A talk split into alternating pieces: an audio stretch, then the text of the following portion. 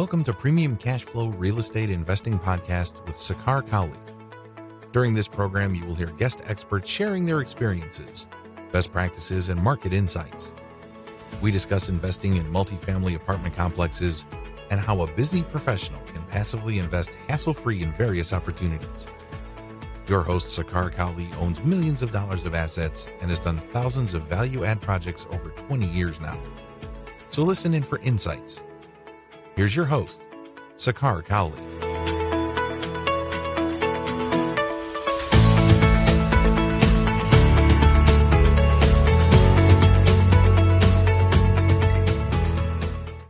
Welcome to another edition of Premium Cashflow Podcast. I am your host, Sakar Cowley. Today, I have the pleasure of speaking with John Brixon from Old Capital. Welcome to the show, John. I appreciate you taking time today. Hi, Sakar. Thanks for having me on. Awesome. Great to be in touch with you again. Uh, John uh, is with Old Capital Lending, which is a mortgage broker out in Dallas, Texas, a extremely dynamic and vibrant and, uh, you know, large volume uh, they process for multifamily loans and refinances uh, and is a very household name in the multifamily industry. Uh, John, throughout his career, has placed well over $100 million worth of loans. Uh, John brings in a lot of multifamily experience. Uh, John has a uh, decades of experience uh, in the financing world. Uh, he has been working in private capital and also the equity space uh, in Dallas. Uh, originally from Kansas City, John has earned a BA in economics as well. So it is a stellar background John brings to the table. And when it comes to multifamily lending and what's shaping up every day, I think John is a name to reckon with. So thank you, John, for taking time time out of your busy schedule today. Uh, help us get started real quick with a brief background of yours, John, and we can kind of delve into the today's topics.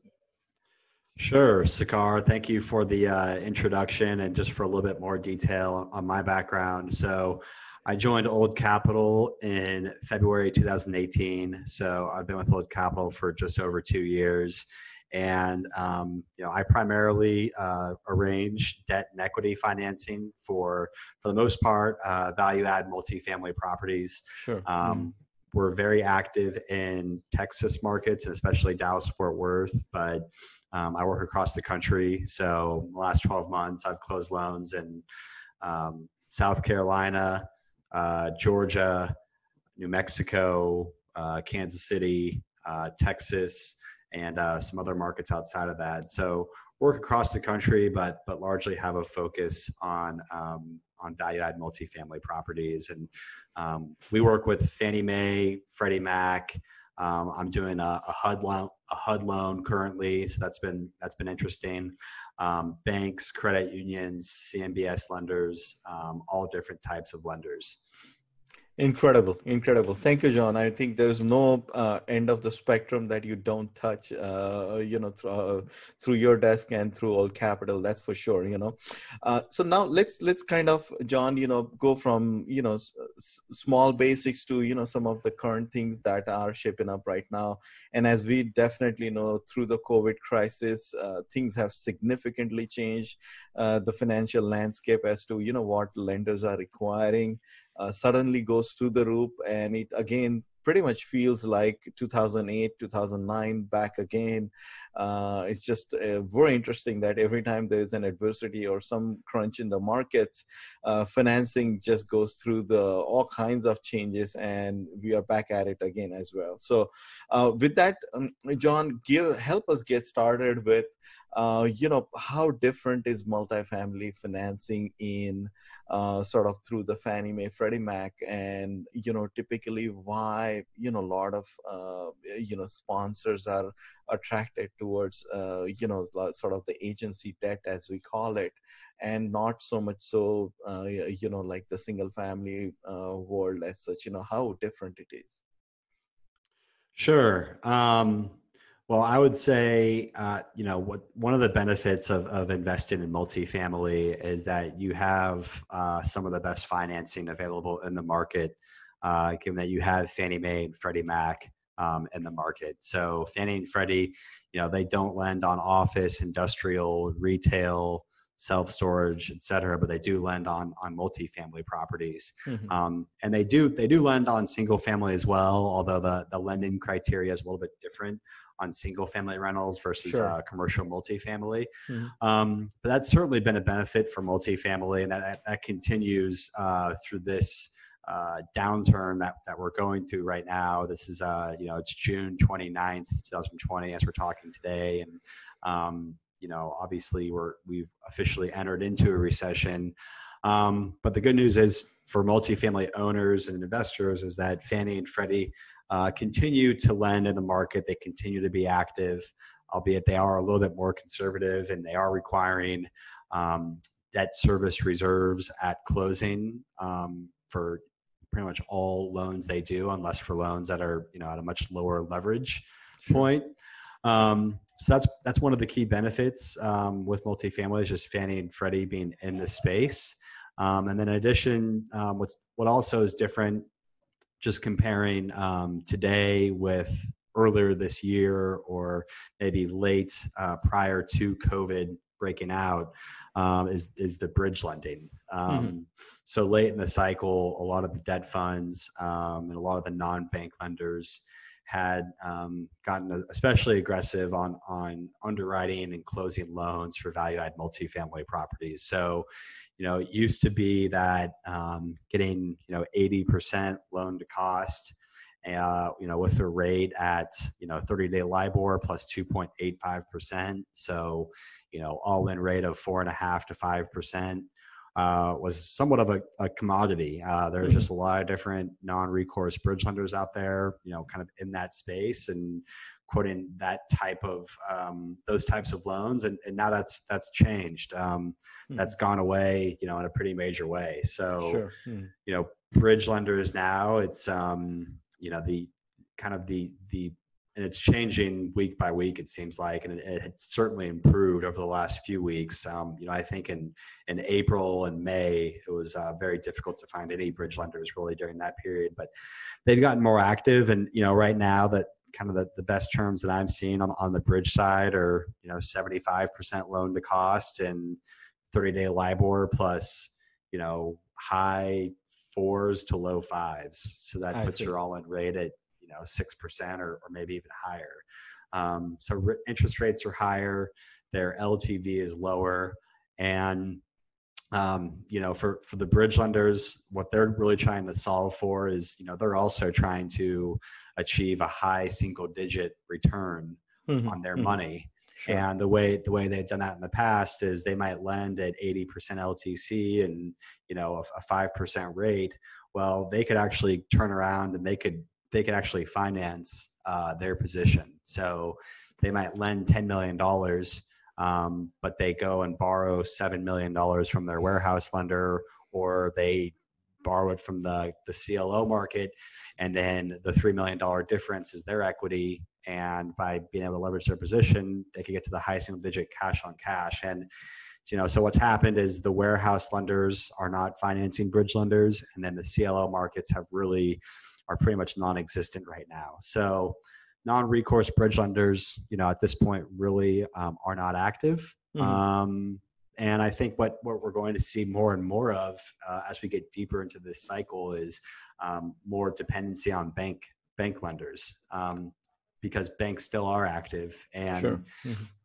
every bank is different. Some banks um, are a lot more aggressive on lending on multifamily properties than others, and Mhm. some banks are really healthy, and, and some banks have a, a good amount of loans in their portfolio that are having issues. And so um, I think we're going to see a lot more banks uh, being more active in the market, and you know, banks will will typically be 65 to 75 percent. Uh, they might have a year or two of interest only. Mhm. Um, usually they're looking for a 20 year amortization or a 25 year amortization, whereas Fannie or Freddie might want 30 Sorry. years. Sure. Mhm. And, and then the key difference is uh, recourse. So, you know, they, they require a personal guarantee. Um, so I expect to see a lot more uh, activity on the bank side Mhm. um, going going forward. Got it. Thank you. Thank you for that uh, detailed clarification, John. Now, speaking of the, you know, sort of the stable assets and Fannie Mae, uh, you know, giving the loans, uh, you know, whether it's Fannie Mae or Freddie Mac for that matter, and then, you know, when the property is not stable for, let's say, last 90 days or what have you, you know, like sponsors typically go towards the bridge uh, lending side. Can you maybe share some thoughts as to why, you know, like sort of the what the thought process process is John uh, into this? On why people would want to finance with a bridge loan? Sure, like a bridge loan versus perhaps you know how that stability and, uh, uh, and the occupancy of the uh, property plays into a big role into going towards Fannie Mae, Fre- uh, Freddie Mac financing. Sure, yeah. I mean, I think if if people are buying a property and you know if they think there's a significant amount of upside in the cash flows, you know maybe the in place rents are are well below market rents or maybe the um, expenses are, are, higher than they should be or, or maybe the occupancy is is is lower than it should be you know it could be a combination of of all of the above but mm-hmm. if there's significant upside in the cash flows it may make sense to finance it an acquisition with a bridge loan mm-hmm. because um, what that allows you to do is you know buy the property stabilize it, improve the cash flows, and then once the cash flows have increased and you've increased the value, you can then go and do a, a cash out refinance uh, mm-hmm. with with little or no prepayment penalty, um, or you could sell the property. Um, whereas if you do a if you finance an acquisition with a Fannie Mae or Freddie Mac loan, um, you know with with larger balance, so you know say five million dollar and above Fannie Mae and Freddie Mac loans, you can you can do a supplemental loan um, mm-hmm. but it's a lot more difficult to do a cash out refi because the prepay on those loans are typically yield maintenance mm-hmm. Um, mm-hmm. and you might have a step down prepayment penalty but usually it's a higher prepayment penalty on a fannie mae or freddie mac loan than it is for a bridge loan so you know i'd say for investors who are buying a property that has significant upside and they they want to they think they can stabilize it in two or three years um, you know, it may make a lot of sense to to finance with a bridge loan or with a bank loan. Got it. Now, related question there, John, is that uh, typically, you know, a uh, lot of sponsors uh, are very much attracted also to the interest-only nature of uh, these agency loans. Uh, can you maybe give us some, um, you know, sort of guidance as to why the interest only uh, uh, sort of feature is uh, quite prevalent in these type of loans like what sort of is the thought process behind it yeah um, and you know bridge loans are typically interest only as well um, mm-hmm. but fannie mae and freddie mac i mean they'll a lot of times you know for a full leverage loan so you know 75 to 80% ltv they'll offer anywhere from three to five years of interest only. Mm-hmm. So, you know, let's just say it's it's kind of the the highest you can go. Let's say it's eighty percent LTC. You know, uh, twelve year loan, five years of interest only with a thirty year amortization thereafter. And you know, so why why would Fannie offer that much interest only? And you know, obviously, more interest only is is a risk for the lender. Sure. Um, mm-hmm. And the reason why it's, you know, if if Fannie and Freddie, if these loans were not performing and if, you know, these loans with lots of interest only were, were going into default, they wouldn't keep making these loans. Um, sure. and you know, Fannie and Freddie, they they they track data pretty closely, and mm-hmm. you know they know which types of loan structures haven't performed in the past, um, which types of situations have had issues in the past, what markets have had issues, and they identify those, and they're pretty sensitive on on you know repeating their their past mistakes. And you know, I think on the interest only most of these loans have, have ended up performing because they might have three years of interest only or five years of interest only, but then after that period, they've got you know five to seven years of, of 30 year amortization. So they do get some principal pay down. Um, there's been a you know there's been a good amount of rent growth um, in multifamily, so that's helped increase cash flows during during hold periods. And you know usually at maturity, um, when they when they go to you know the owner's loan matures or and it's time to either sell or refi the property mm-hmm. um, a lot of times you know their loan to value is you know less than 70% and Mm-hmm. at that level you can typically get some kind of lender to take you out at a 70% ltv you know to, to do a refi or you can or you can sell the property and you know the other thing too is um, fannie and freddie that you know they don't really just blindly offer three to five years of interest only um, Mhm. on all of their loans they look at they underwrite what's called the exit test and Mhm. so they'll look at you know what's the what's the projected loan balance in year 10 or year 12 Mhm. and what's our loan to value you know assuming we stress the NOI assuming we increase interest rates you know 100 basis points and so they're looking at at that as well and if you know if some of these loans if, if they don't pass the exit test it you know they might they might only offer one year or two years of interest only Mhm. or maybe Mhm. even no years of interest only so I see. Mhm. Got it. Thank you. Now, John, um, Fannie Mae, as you indicated, tracks a lot of data of submarkets and things like that, and that kind of plays into, uh, you know, for how much of leverage you can take, whether you know you can go 70, 75, or perhaps 65, and things like that. Can you maybe share some tidbits about, uh, you know, what uh, what sort of data Fannie Mae tracks for uh, you know doing all the submarket analysis uh, of various uh, uh, you know regions throughout the us Sure. Um, so I would say, you know, Fannie Mae has certain markets that they consider uh, pre-review markets, and you know, in those markets, basically, uh, a typical acquisition, um, you can finance, you know, in, in a in a what's I'll just call a um, a non-pre-review market, so just a, a standard market, Mhm. you can get up to eighty percent LTV uh, Mhm. for an acquisition in pre-review markets um, the highest you can go to is 75% Mhm. and actually going above 65% ltv means that uh, you have to get a waiver from fannie to go above 65% and, and getting a waiver what that means really is just it's just an additional approval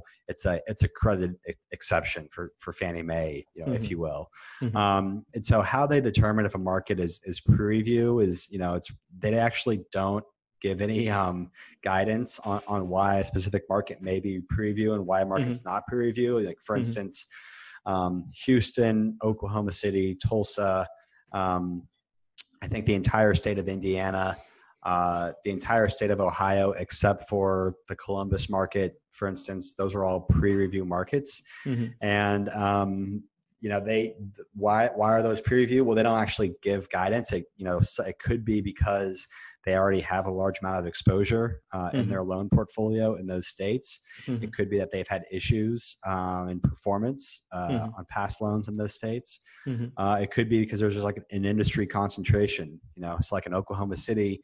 Uh, part of the the uh, concern there is that there's just a large concentration of oil and gas uh, jobs, and so they have concerns about that. Um, Mhm. You know, same thing with Northern Indiana. It's uh, you know Northern Indiana is largely uh, the auto industry, Mhm. and you know I know that during the last downturn there were some properties that had some some real issues um, Mhm. Mhm. when there was a downturn in the auto industry. So uh, it's really it's really things of that nature. Um, and, and more recently, what they've really been tracking is uh, forbearance and you know where are they seeing forbearance requests and, and what types of borrowers are, are requesting forbearance and you know i think what they've found is you know for one that there hasn't been a, a huge amount of, of forbearance requests but a lot of the forbearance requests that have come in you know most of them have been on smaller balance uh, loans Mhm. um, Mhm. and that's simply because you know if if uh, for 50 units and below um, you know you're much more impacted it only takes a handful of tenants to stop paying rent Sure. or vacating Mhm. to have an impact on the cash flows whereas with larger properties you have a little bit more diversity uh, in the rent roll Right, right, right. And that typically equates like the uh, pre-review markets typically would equate to, you know, any higher risk of sorts, right? Whether that's their own concentration or some industry concentration, or perhaps the economy of that submarket is known to be, uh, you know, sort of not that much resilient. Is that kind of the general sort of thesis behind it? Um, I think that's that's part of it. Um, you know, I don't want to say it's it's purely just based on the economic strength of the local market. Mm-hmm. Um, so I think some of it sometimes too it just it just depends on past performance of the market. You know, the Houston market is is to me is um, I mean, obviously looking at it now, it's like, well, of course Houston's pre-review because you know the oil and gas concentration. But I mean, really, um, it is a pretty diverse economy. It is one of the fastest growing markets in the country. Mm-hmm. Um, so, you know, why is it pre-review? And, you know, they've never really given guidance on why the Houston market is pre-review because mm-hmm. it is a strong economic market. Mm-hmm. There is a lot of growth. I mean, yes, there's a lot of energy concentration, but I think it's just a combination of factors um, where, you know, losses in the past, you know, maybe there's concerns with, um, you know the climate in Houston with uh, there's a good amount of flooding that occurs in that market. Mm-hmm. Um, so it's just a number of different factors. Sure, sure, sure. And, and, it's interesting that I mean, you know, as sponsors looking at different deals and whatnot, it's it's very important to understand what are these pre-review markets and what sort of uh, the lending guidelines are available. Uh, is there anywhere uh, uh you know sort of uh, data available around this as to you know what's a pre-review market, what's not? Is there any current like stat sheet or anything Fannie Mae provides about this? Um, I believe there is some data on uh, the Fannie Mae and Freddie Mac website. Um, mm-hmm. You know, they they do have some information on forbearance, but they don't have individual. They don't have data on individual loans. So mm-hmm. they do release. I think it's a monthly report. Um, Freddie Mac, I know at least releases a monthly report on on forbearance and you know what areas of the country are seeing forbearance and how many loans in their portfolio have forbearance um, mm-hmm. but it doesn't provide you know property by property breakdown. Got it. Now john when uh, you know when sponsors are starting out and coming to you for uh, you know uh, for requests right? What are some of the key terms that they should be looking at in terms of you know the net worth the capital uh, needed and post closing liquidity and things like that? Can you maybe give us a sense of what the scenario looks like right now Sure. Um, yeah, and I think a lot of people have been who are interested in multifamily have been taking this time to, uh, you know, really kind of get their ducks in a row and make sure that they're talking to lenders and talking to you know people like me who arrange financing on, on multifamily properties um, about you know what do they need to qualify for a loan and can they qualify for a loan and so i'd say qualifying there's a few different um, important factors. You know, f- for one, um, Fannie Mae and Freddie Mac, they require that the uh, borrowers that are signing on the loan, that the, the key principals sign on the loan, have a combined net worth equal to 100% of the loan amount, and mm-hmm. then combined uh, liquidity equal to 10% of the loan amount. So, mm-hmm. For instance, if you're if you're getting a four million dollar loan, they want you and your partners to have combined net worth equal to $4 million and then combined liquidity equal to $400,000. I see. Um, mm-hmm. Yeah. And then the next key factor is experience. So Fannie and Freddie will typically want to see that at least one of the key principals that sign on the loan has experience um, as a managing member on a multifamily property, you know, has mm-hmm. ownership experience. Um, so, you know, investing passively uh, as a limited partner in a multifamily syndication. You know, that wouldn't qualify as experience. Uh, working for like a third party management company um, wouldn't qualify as experience. They want, you know, they want one of the key principals to actually have experience as an owner, as a managing member in the entity that owns uh, a multifamily property. Um, and it used to be, you know, um, probably a year ago or so, it used to be that you could, you know, you could get Freddie's small balance uh, financing if you didn't have the experience. Mm-hmm. Really, if you just had the net worth and liquidity requirements, and then if you hired a professional third-party management company, you know, more often than not, you could get approval uh, to finance with Freddie Mac, and that's changed um, somewhat. They're now a little bit more um, uh, restrictive on that experience requirement. Um, you know, I think they're usually requiring someone that that has um, some experience. Got it. Got it. Thank you. Now, uh, John, let's talk about the devil of today, which is, you know, in the COVID world, we have had significant issues where lenders are requiring a lot more reserves. And it seems that those guidelines just keep on changing on a weekly basis. Uh, give us a sense of where we stand today uh, you know first off like for example what is the nature or what's the sort of the thought process behind uh, you know placing this mandate of lender reserves and how they work uh, you know what sort of is uh, the sort of the low and uh, good about it? Sure. Yeah i mean i would say you know with the lender reserves so Fannie Mae and Freddie Mac are requiring that, um, you know, for full leverage loans, so loans that are, you know, really above 65% LTV, you know, up to 80% LTV, they're requiring that um, at closing that the borrower reserve 12 months of principal and interest with the lender at close. Wow. Um, mm-hmm. So, so they, um, you know, and then and then with Fannie Mae you know, for loans that are below six million, so for smaller balance Fannie Mae loans, they're actually requiring uh, 18 months of principal and interest. Um, you know, now more recently, they have relaxed uh, some of those restrictions. Mm-hmm. Um, you know, when they first rolled these out, uh, Fannie Mae was requiring 18 months of principal and interest plus 12 months of capex reserves.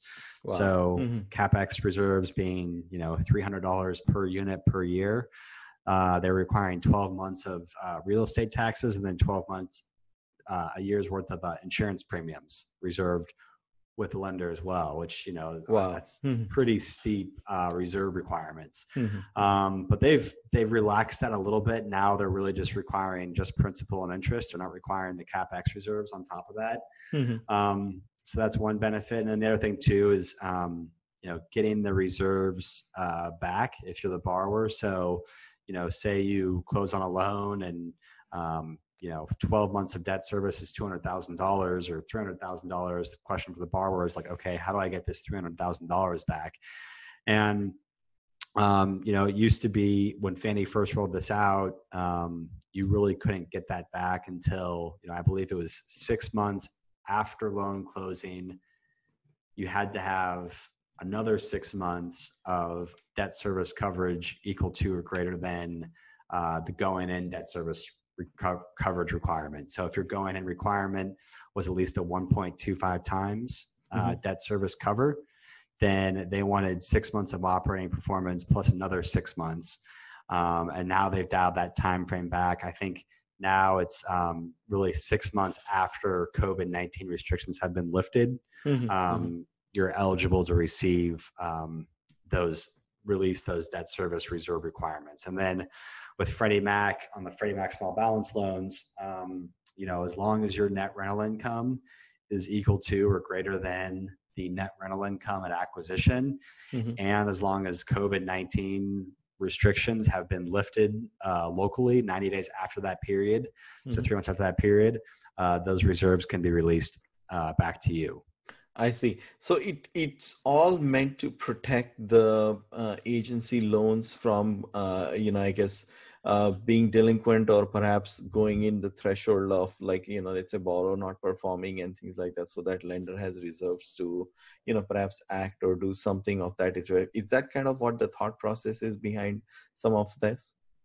Yeah, it's just um, it's really just to make sure that the the borrower and the lender are well protected during this period of, of uncertainty. Mm-hmm. Um, you know, I think Fannie Mae and Freddie Mac, their thought process is we went from, you know, uh, being at full full employment, you know, with uh, 3.5 percent employment at the end of February, to being, you know, now we're 15 percent unemployment, you know, close to it, and a lot of people think that the accurate number might actually be 20% unemployment. And mm-hmm. so obviously, um, on a lot of these properties, I think the thinking is that once the government stimulus does burn off, and you know, if we do go back to work, um, you know, and and the restrictions are lifted, there's going to be a lot of um, uh, renters that that struggle to pay their rent, and so I think what they're looking at is they just want to make sure that the borrower has enough reserves on hand to ride out any kind of downturn in collections or drop in net rental income. And so, sure, sure. Mm-hmm. you know, if the property does have cash flow shortfalls, uh, you as the borrower are able to draw on that reserve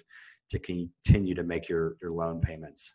Sure, sure. Now, what is kind of a good advice you can give John, uh, sort of, especially now, uh, given you know what's happening in the financing world right now? Like, what can you suggest, uh, sort of, sponsors and borrowers to, uh, sort of, some of the key things that they should look at, like when they can come to you, how they should engage you, or any other additional information uh, uh, you can provide as far as how things are changing in this pandemic now?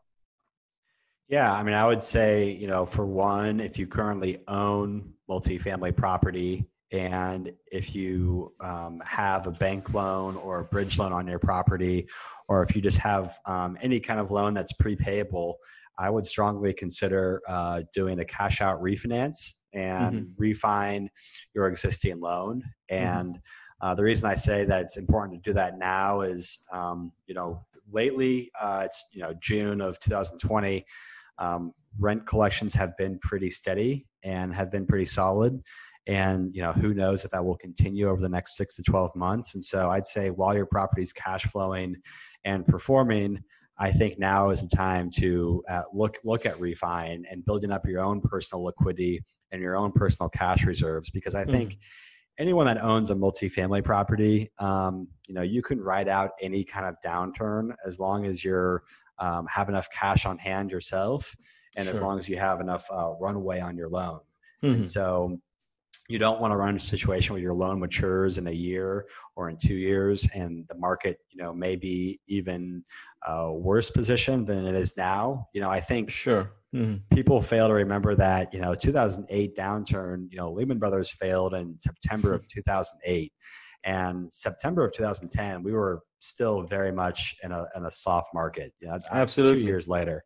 Absolutely. And we could be talking here in uh, June of 2022, and it, it might still be, you know, a pretty challenging market. So I would say if your property is performing, you know, don't wait, don't get too greedy. Uh, take your chips off the table now and and refi it you know the other point too is that uh, refis are really dependent on the appraised value mm-hmm. okay so you're going to be limited to 75% ltv on an mm-hmm. appraisal and when an appraiser goes to value a property they have to be as objective as possible so mm-hmm. they use facts and they use data in the market and we're still so early in the cycle that right now the only data that appraisers can use is is is data from pre-COVID.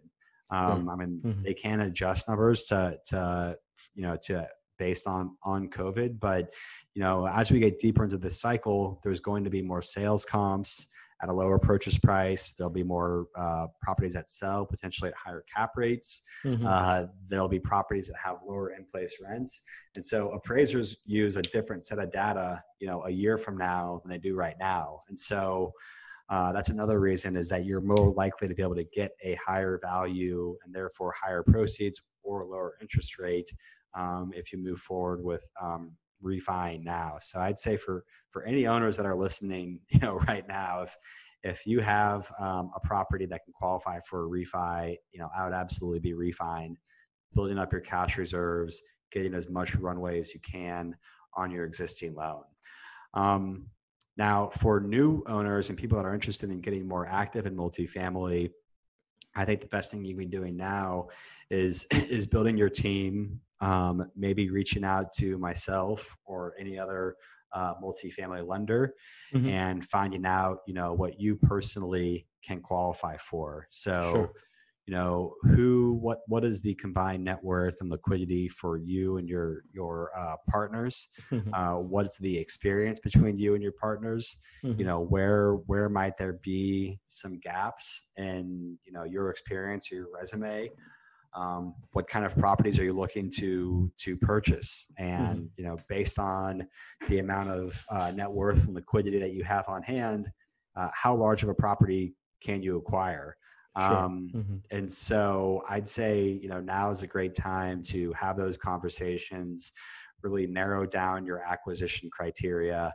uh, based on you know if you want to just buy a property with a partner or on your own or with a few partners or if you want to syndicate you know whatever it may be um, narrow down your acquisition criteria and then you know start to underwrite properties um, you know see what the um, whisper price is from listing brokers and get some guidance on on what price they expect. Mm-hmm. and then you know after a property sells i mean if you know if you offer on it you don't win it you know follow up with the listing broker and find out you know hey where did that property sell? You know what was the what was the actual purchase price on it? You know get get to know the market stay active in the market. And you know i think eventually you know things things might turn around and there might be a time when when it makes sense to start buying properties. But you know it, it could take a year it could take three or four years you know there's there's no way there's no way to really know. I think sure sure. 2008 you know things didn't really open up until you know 2012 or 13 and hopefully it's sooner and the rebound is quicker this time but you know it, it could take time to play out. Good good great point and i think you you definitely added so much value there john and I, you also kind of touched upon uh, something that i was also going to ask is that definitely going through the 08 uh, 2008 crisis i clearly remember uh, like 2009 10 things i mean credit wise things were extremely seized up. It started to open up and i could see that 11 12 we were starting to ease up and uh, you know foreclosures in general were starting to you know uh, wane off and things like that. But i, I clearly remember that 08 through probably 11 12 it was still a uh, sort of a market that was showing like if you go to mls for example there were just so many foreclosures so many short sales and things like that at the time. What is your take on this? Because and the reason i'm kind of bring this up again also john is that i have a personal feeling that 08 was as we all know was a financial crisis of sorts. But now with the covid pandemic that we are in uh, I, I think hell has broken loose from all kinds of places. I mean, you have a health crisis, you have a Main Street crisis. Uh, you know, workers, businesses are shut down, workers have been furloughed, laid off, or uh, you know, all of the hours have been reduced and things like that. So my point is that the wound is so deep. Uh, we're talking record unemployment as well. So, do you expect, John, that um, you know sort of the rebound or the pain that's going to last in this market is going to be much severe than 08 uh, and how does that play with respect to multifamily real estate? Yeah i mean i think um, you know it's it's it's hard to imagine a scenario where there's not a significant amount of distress or a significant amount of uh, non-performing loans um, with with unemployment where it is, you know, with unemployment above 15%. Um, you know, now that being said, um, there there has been you know 10 trillion dollars of stimulus you know flooded into the market. There is a lot of cash in the system. Um, there's a lot of people who are on the sidelines and, and waiting for opportunities to come up, and so will there be declines in in collections? And will there be sponsors that get caught with um, you know too much leverage and falling collections and a maturing loan that you know have to sell their property at a discount or give it back to lender? I think there will be you know certainly but you know are there going to be as many deep discounts? I don't know if there will be just because there's so many people who are wanting to, to invest in multifamily you know from uh, newer investors who have been in single family and they want to transition into multifamily all the way up to large institutional investors who you know maybe historically they invested in office or retail or um, hotels and now they say you know maybe we want to increase our allocation to multifamily because sure. it was mm-hmm. so much more steady um, during the you know during the covid-19 downturn so um, I think there will be some opportunities. You know, if, if are there going to be uh, significant discounts like there were during 2008? Um, I'm not sure. I'm not sure if there will be. Mm-hmm, mm-hmm. Interesting, interesting. Thank you for that, uh, uh, John.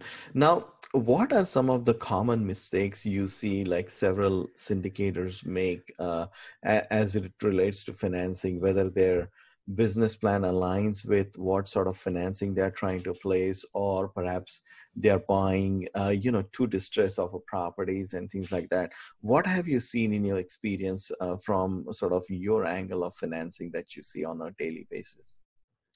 Yeah, um, you know, I'd say one one mistake I, I see pretty often is people just looking at uh, the interest rate and the proceeds and you know the loan amount and not really putting much thought into other aspects of the loan you know mm-hmm. so for instance um, people who buy, you know, a $3 million property with an 80% LTV uh, loan with a 4% interest rate and a yield maintenance prepayment penalty. Um, well, mm-hmm. you know, it's great that you have 80% LTV and, um, you know, yes, with yield maintenance, your interest rate is 4%, but with step down, your interest rate might be 4.2%. And that all looks good. Uh, the challenge becomes, you know, 24 months later or two, three years later, when you decide, oh, this has been great. Uh, I want to, I want to buy something bigger now. I, I want to sell this property and go buy a six million dollar property or ten million dollar property. Well, you're, you're kind of in a tough spot because you have a yield maintenance prepayment penalty, and um, you know it's it's much it's expensive to pay those off, and so you're not able to refi, and then the buyer uh, they might not want to assume the existing loan because mm-hmm. that $3 million loan you have, um, it might be only 65% of value uh, mm-hmm. now because you've gone and increased the, the value of the property by increasing the cash flow. So um, I'd say you just, you want to holistically look at the loan and match it with your business plan and mm-hmm. understand, you know, um, Fannie Mae and Freddie Mac's not the answer to everything. It's it's not a perfect program for every single situation. Mm-hmm. Um, and you know, largely because of the prepayment penalty. That's the drawback is the the the um, it's it's they're more expensive to to prepay. Mm-hmm. Um, so there's there's benefits of um, and situations that make more sense for for agency loans. There's situations that make more sense for for bank loans or bridge loans. Mm-hmm. Um, so I think people need to think about it holistically and and you know getting the right debt for their business plan. Wonderful. Thank you, John. You have added such a ton of value. One last question, uh, John. HUD loans. Um, you know, how do they work? What sort of properties uh, they have to be, uh, you know, sort of applied to? Uh, give us give us a description of how how all of that works within HUD umbrella. Sure. So I'm actually doing a HUD loan right now. It's a, a uh, cash out refi, and it's actually it's for a property in uh, South Dakota. Um, and it's uh, it's a property that uh, it's located in downtown Sioux Falls, South Dakota. Uh, it was built in 2013, and you know the nice thing. So HUD has different programs. They've got 221D, which those are construction loans. Mm-hmm. So that's for new development. Mm-hmm. Um, and then they've got uh, the 223F. And mm-hmm. F is for existing loans mm-hmm. or existing properties and primarily for um, refinancing. So, a couple of things with HUD. You know, for one, um, you really can't finance an acquisition with a HUD loan. Mm-hmm. Well, actually, let me back up. The the the main benefit with HUD, and I get asked about HUD pretty often because people hear about HUD, and the benefit is number one, interest rates are are very very low. You know, oftentimes you know about hundred basis points lower than wow. Fannie Mae mm-hmm. and Freddie Mac. So, for instance, this HUD loan that we're doing, um, the interest rate's two point seven percent, and it's and it's fixed for uh, thirty five years. Wonderful. So 35 year term, uh, 35 year amortization, and a 2, 2.7% interest rate. And then our, our loan amount is 80% uh, of appraised value. So, so that's pretty attractive. Um, now the negatives with HUD is, you know, for one, you can't really finance an acquisition with a HUD loan because the 223F that takes, you know, typically at least six months to close. Mm-hmm. Um, and obviously, it's you know you just really can't get a six month contract. You know, most sellers just won't allow that. You usually have a you know a sixty day contract with one 30 day extension option, maybe. Um, and so you can't really finance an acquisition with a, a HUD loan. I mean, you could do a bridge to HUD. Um, that that's one thing. That's a drawback. Mm-hmm. You know, the closing timeline is longer. You know, it's six months for the 223F. You know, for a 221D, it's like a 12 month uh, closing process. Mm-hmm. Um, you know, the underwriting process is you know typically uh, pretty pretty involved. There's just a lot more diligence and paperwork required from HUD mm-hmm. than there is from uh, some of the agency lenders. Mm-hmm. Um, and then, you know, for instance, they they require that your um, financials are that the property financials are are audited um, mm-hmm. by a CPA.